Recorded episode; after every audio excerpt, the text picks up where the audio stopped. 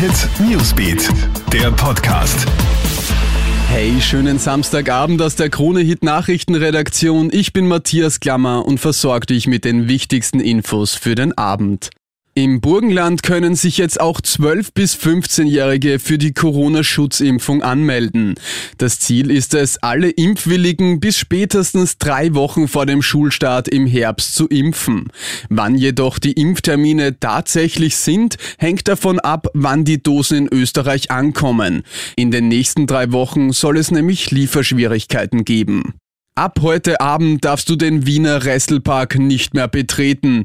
Der Grund, die Ausschreitungen gestern Abend am Karlsplatz. Jetzt hat die Polizei ein Platzverbot für den Bereich des Parks vor der Karlskirche verhängt. Das heißt, du darfst dich weder dort aufhalten noch den Park betreten. In der Nacht ist die Situation am Karlsplatz ja eskaliert, als die Polizei hunderte feierwütige Jugendliche vom Platz räumt. Acht Polizisten sind verletzt worden, Insgesamt hat es 67 Anzeigen gegeben. Werfen wir noch einen Blick auf die aktuellen Corona-Zahlen und die bleiben niedrig. Innerhalb von 24 Stunden sind in Österreich 271 Neuinfektionen gemeldet worden.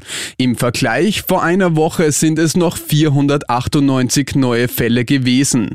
Seit gestern sind fünf Menschen im Zusammenhang mit einer Corona-Infektion gestorben.